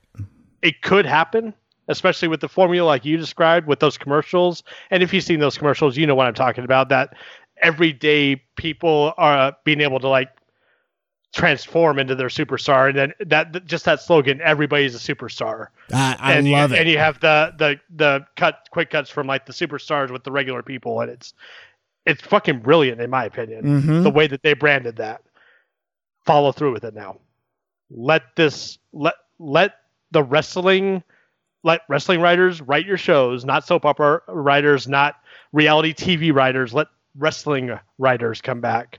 Write your TV show, develop characters, develop storylines, develop matches that people want to see. Mhm. People will flock back to you. You're on network primetime network TV now. Fucking use it. Don't fucking blow it, Vince. Yeah, you know, and and, and it's something that it, you know, for clarification, maybe it bears repeating here, but everybody that I know that that has been excited by AEW and some of the other stuff, and even like a lot of the local stuff, because I know there's a a pretty uh, a vibrant uh, underground uh, wrestling community here in the in the Seattle area, uh, but but everybody that I've ever talked to, all they want is for the WWE to be better. You know, it, it's not like, oh well, you know, uh, the the mothership can just eat a dick, and I I want this new stuff. It, I've never gotten a hint of that sentiment. It's always like I'm upset that the uh that the main product isn't what it once was um, so I'm going to go somewhere else, hoping to get that that same charge from, you know, from somewhere else. And yeah, no, I, I agree with you, Dave. It's like that there's a, and and I feel that there's a very narrow window for them to nail this. I think I think the that first showing will say a lot because it'll have like you know all of the nostalgia. It's it's the episode after that one. You know what what are they gonna do? You know how how are they gonna keep folks like me? You know that well, that well, kind of thing they have the first two episodes already planned out so the first episode's that that celebration the move to fox they're also uh, coinciding it with the quote unquote 20th anniversary of smackdown being a thing in general they may have fudged the date on that, but that's all right. um, oh, that's fine. It actually, it actually started in April of '99, not or October. That's fine. But the second episode, so I don't know how familiar you are with 2002 and on WWE, but do you remember them splitting the rosters up into individual rosters? Like they didn't have the same people on Raw that they had on SmackDown and vice versa. Yeah, yeah. I mean, t- to an extent, sure. So they're going to be doing a complete redo of that. the The second episode of SmackDown on October 11th is going to start a two night draft. First night on SmackDown, first night, uh, the second night on Raw, the following Monday. And once that's done, there's your SmackDown lineup, there's your Raw lineup. There shouldn't they're they're claiming, and they've claimed this before, so I don't believe them, but they're claiming there will be no crossovers between really? the episodes. They're going to try and make them feel as different as possible which they should do. I just don't believe it because we've been burned by this multiple times over the past 15 years. So, yeah. If you do watch that second episode, just be prepared for that. But they're going to if they do it like they've done in the past, they're going to explain it to the normies or the newbies in a way that you'll understand what's going on. And especially with it being Fox, they have football. They're going to know how to produce the draft element if that makes sense. Yeah, yeah, and and, and I think. I, I think it's it's going to be really weird because like like we were talking about before it's like what audience are you trying to serve because I could feel like like folks like me probably need my handheld. Mm-hmm. You know, mm-hmm. it's like there's got to be a lot of hand holding, but I think in doing that y- there's opportunity to alienate uh fans you know, other fans, I mean. Yeah, I, I can see that argument, but at the same time, we've been conditioned as wrestling fans to know that when something like this is happening, there's going to be a learning period for people coming in blind. Like when WCW was bought, for example, back in 2001, there's a lot of people that only watched WWF, WWE. They didn't watch WCW, so they didn't know who these people were coming over. So they had to like reacquaint them, reintroduce them in the WWF WWE landscape. I can see a similar thing with SmackDown going to Fox because they know that there's going to be people who are seeing these spots during the college football games, NFL games, etc. Oh, what's this? Wrestling still a thing? I might check this out, see what's going on. They know that that's going to be a thing, and we as wrestling fans, for the most part, know that that's going to be something that's going to be happening as well. Right. For sure. For sure. But uh, that the AEW stuff is going to be interesting as hell, especially with them going up against the developmental co- uh, company NXT on USA, which they're in a weird fucking place for that, by the way. So, uh, last little bit on wrestling, then we'll move on to the rest of the Friday schedule. sure. Vince, for some reason, decided, hey, we need to put uh, our our show on on a TV station before AEW does two weeks before. Okay, sounds sounds good. Oh, yep. but we're gonna put it at two hours. I don't know about that. Oh, but instead, oh, USA still has suits going on for two weeks, so we're gonna show hour number one on USA. Then people are gonna have to fire up their network and go watch hour number two on the network for those two weeks. What? Why? Why are you doing that? It'll be it'll be good. Don't worry. People will will watch it still. But if they don't want to, they can watch the replay on Thursday on the network all both both hours. That doesn't make sense, Vince. None of that makes sense whatsoever. yeah, okay. that's cool. That's a lot. Yeah. So the next two weeks, basically, and it starts this week, uh, the 18th. For if you want to watch NXT live, you have to watch hour one on USA, then flip over to the network and watch hour two. There's gonna be so much drop off after that first hour. It's gonna be so bad. yeah, definitely. But yeah, uh, SmackDown is leading the way on Friday because, uh, good God, that Friday lineup on the rest of the networks. Uh, we'll start on NBC with uh, with a show that should have ended probably three years ago, The Blacklist. We already mentioned it once. Yep. Why is this still a thing? Well, I, uh, I after I, what you told me, what the what the last cliffhanger was, why is this renewed? Yeah, I you know what? I I don't even know because like when we were talking about some of the other shows earlier um about there not being enough a story and you know not enough plot the the plot the the overarching plot of this show the blacklist has been resolved like three different times already you know it's like in terms of like you know uh what you know Raymond Reddington's uh, James Spader's characters. You know, it's like you know the secret of his true identity. It's like is is he her father? Is he not? Um, so basically, it was like he wasn't, then he was, and then it turns out that he he's a dude disguised as a dude playing another dude or some some such like that, mm-hmm. and it's like and it's um it, to me, it just feels more, increasingly more and more ridiculous. And the thing that I liked about the show when it first started was that it's basically like, who better to uh, capture supervillains than a supervillain? because right. like all of all of like the the the bad guy of the week had some kind of like um you know supervillain uniqueness to them and usually like a cool name like the stew maker or you know it was always it was always very gimmicky but yeah. then like after that became kind of like you know monster of the week type thing then they kind of started working more on the overarching story of you know it is this guy uh you know her father and it's just um it, it's too overwrought. And it's one of those things where like i said it's like they um you know they they kind of ran out of road. And then instead of ending the show they've just decided to continue it. So it feels like um i don't know. It, it it's the, the, for me, there really isn't any kind of like excitement to it. I'm I'm kind of sort of low key hate watching it at this point um, in that I hate watching it. um, uh, but uh, but the wife likes it, and and um, yeah, it, there's uh, one of the things that I still kind of like is that they they do some cool stuff with some of the supporting characters. Like you know there's like uh relationships that develop that are you know unconventional and really surprising. It's like oh so uh those two people are together, that's that's kind of strange, but also kind of cool.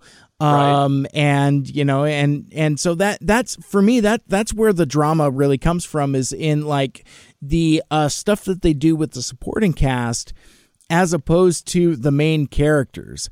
Like the the the the main uh, female lead, um, um, Elizabeth Keen, uh, played by uh, Megan Boone, is her uh, her character is unlikable in that there's um she doesn't give me any reason to root for her.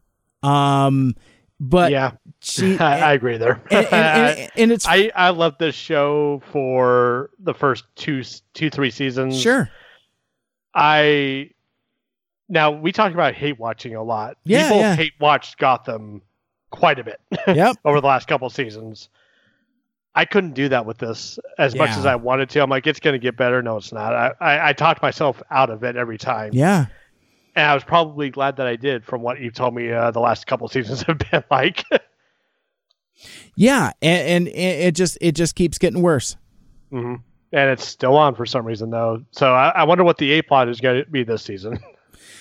Well, uh, basically, uh, uh, spoilers. Uh, the the cliffhanger ending was the uh, right after uh, the man that we knew as Raymond Reddington is is secretly not secretly it was was the entire time a a KGB agent who took on Raymond Reddington's identity is is kidnapped and kidnapped and spirited away to to uh, uh, deepest Russia. And and so the season the new season presumably opens with some kind of stupid rescue mission or something.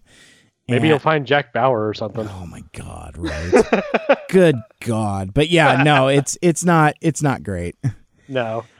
I, I can't uh, well, I can't even recommend yeah. it anymore because like there there was a time where I was into it just based on Spader's performance because I, I'm a Spader head. I I oh, yeah. Um, and I like him chewing the scenery, but there's even a point where, um, in earlier seasons, he had kind of like, you know, kind of like apoplectic type of uh, uh, delivery, you know, very deadpan, very dry. Um, but now he just comes across as bored. And yeah. it and it's it's yeah, frustrating. Well, the one thing about James Spader, and I think this is about the time I got off the blacklist wagon, was when he was in Age of Ultron. All I could think of was yeah. they're fighting Raymond uh, uh, Reddington. yeah, yeah, totally. In, in the movie because it's it was the same deadpan yeah. uh, speeches, the same uh, mind games. Uh-huh, like, uh-huh. they brought the blacklist to the Avengers. Wow. Exactly. and I remember being super excited about that. I'm like, this is going to work. Turns out that movie kind of sucks. Yeah. but, uh, uh, but anyway. following uh, the blacklist for some odd reason, uh, Dateline at 9 p.m. on NBC, then local news at 10 or 11, whatever. I don't know. Who watches Dateline anymore besides seniors? Uh, um, yeah, I, I, CBS, I, don't even know. Yeah. Yeah. Uh, CBS has the uh, the Hawaii block, Hawaii Five O, and Magnum PI back to back, eight nine o'clock. Yeah, and yeah, and so okay, so so real quick, like I um, I I I liked Hawaii Five O when it first came out, and and it's really what it is. So okay, here's the deal. It is a CBS cop drama. So yeah. it's just like every other show we've already mentioned it. So I'm not necessarily hitting new material here, but it, CBS. It, exactly. It's fine. it's totally fine. But one of one of my standout surprises from last season is I I find Magnum No Comma PI to actually be quite fun. It's it's once you if you can look past and let go of the fact that it's not Magnum PI, it's fine. You know, if they had called it something else, um, you know, like uh uh, well, Magnum no comma PI or something like that. Um, yeah, I'm, i was trying or, to be. Or not Magnum PI. Yeah, it, yeah. If they if the title of the show was not Magnum PI, oh, that would be kind of awesome. That would but, be actually. but anyway, I watch then. Yeah, because like I mean, it, it, has got like the same kind of uh, narrative trope of, of Magnum PI, but he's a very different character, and it's and it has kind of the same Hawaii Five O energy in that like it's it, it's a team show. You know, it's like, you know, he's got his buddy that's the helicopter pilot and he's got his buddy that, you know, can can get all the gear that they need and and there is kind of like a uh, um, uh, ex-soldier uh, veteran angle that they take on it that that I actually really kind of appreciate. That I don't know was it part of the original uh, show or not. I I'll, I'll confess I I can't quote uh you know theme and verse of of Magnum PI the original. It's like I you know I you know, I, I only have vague memories and impressions of it. I'm not a student of the show, so I, I'm I'm more forgiving when it comes to a, I guess maybe a new interpretation of it. But I I gotta say it it's fun, and the uh, um uh, everybody in it is pretty good. Um, so I mean, it, it's a light recommend. Um, and and now that that it's kind of got its legs under it, and we're going into season two, I wouldn't be surprised if maybe we start leaning a little harder into the uh, uh, connection between that and the Hawaii Five O universe because like some of the um, uh, supporting characters have kind of gone back and forth. There's there's like a, a medical examiner character that's that's uh, that's part of both shows. Uh, so they're so they've already kind of seeded um, uh, that that connectivity. Um, so gotcha it, it wouldn't surprise me if at some point during the season they kind of do like a crossover episode and it, it can't be any worse than than the time that they crossed over that uh, MacGyver show with uh, with Hawaii Five O. That that was just wretched. But yeah, I mean it could be uh, fine. Well, I think the the thing because I still haven't gotten uh, one episode of this under my belt, um, and I think the reason for that is the look of it. I, I know it's by the same I want to say producers of it, but it's too fast, too furious for me. Ah, yeah, sure. I, I I could see that. And and I can't even say you're wrong because I mean, well, Hawaii Five O has that aesthetic also. And I'll, I, have seen some Hawaii Five O. I don't think it's as bad as the clips I've seen from Magnum. It, it, may have like tailed off in later episodes, but that first episode, like that, that first trailer always sticks out to me as like oh. the, the first oh. impression, obviously and just seeing the the Fast and the Furious type stunts and stuff with the cars, it's like, nope, you keep that. yeah. You know what? And and like I said, I, I wouldn't fight you on that. But if you did want a light recommendation, if you find yourself somewhere that has CBS uh, stuff that you can watch, give the second episode a shot. Okay because I will, yes, I will try that. Skip, I mean, it's the first episode. The first I mean, one. normally it's necessary, but like, is it less necessary than normal, or the right amount necessary to continue with the show? If that makes sense. Um, I I famously didn't like the first episode. By the time I got to the second and third episode, I was like, you know what, this is kind of okay. I see what you're doing. Okay. And and so yeah, I mean, I I think maybe there's like a little bit of plot that that you miss out on, but it's it's not worth it because of how um repellent that first episode is. It's not good. Um Well, maybe it could be a good thing because then that can make 2 and 3 not seem as bad as 1. Exactly. Exactly. So, okay. And and it's a CBS show. I mean cuz I mean the the one thing that's really good about CBS shows is that you can pick it up at any time and be okay. In fact, you could pro- you could probably watch the the the upcoming season premiere and be okay. Okay. Uh, well, so not much happened in season one, basically. Like as far as like jumping season to season, there wasn't like a major cliffhanger. I need to to watch the end of season one for basically. not not that I'm aware of. Not that I can think of. Okay. Um, well, I know we won't be seeing Tom Selleck do a cameo on there because his show is still on Blue Bloods, and that would get confusing. That would be very confusing. Especially since it's on right after Magnum PI at 10 p.m. on Fridays on CBS. but uh, that that pretty much ends the CBS night. Uh, I know it's we've been recording for about almost five hours now. We we started recording before we uh, actually started recording, if that makes sense. yeah, I was gonna uh, say I so we're gonna kind of rush through Friday here. Yeah, I, I wasn't sure if I was looking at that correctly. I'm like, does that say four and a half hours? Jesus it Christ. Does. It does. So uh, yeah, let's go ahead and uh, and just whip through CW because nobody cares about Charmed or Dynasty because those are still things. Right. I, I I keep hearing good things about Charmed. I don't want to give it the time of day just because it's not it's not the Power of Three. It's not uh, the same family. They should not have the Book of Shadow Shadows and the story. Very good. But uh, but uh, ABC has the uh, the American Housewife coming back at eight, followed by Fresh Off the Boat, and that weird little comedy hour is followed by 2020 for two hours.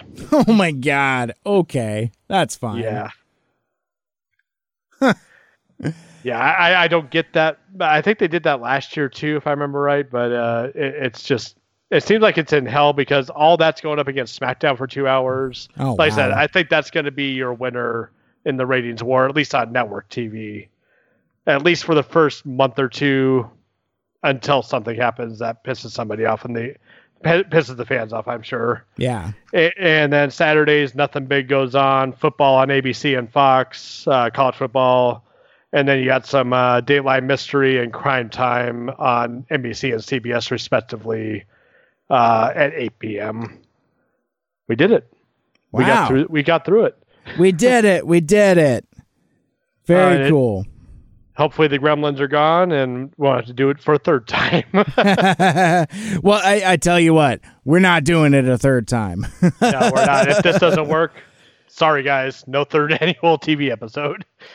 exactly. But no, but no. Um, I think we should probably do uh, what we had planned for after this, Hmm. probably for another episode.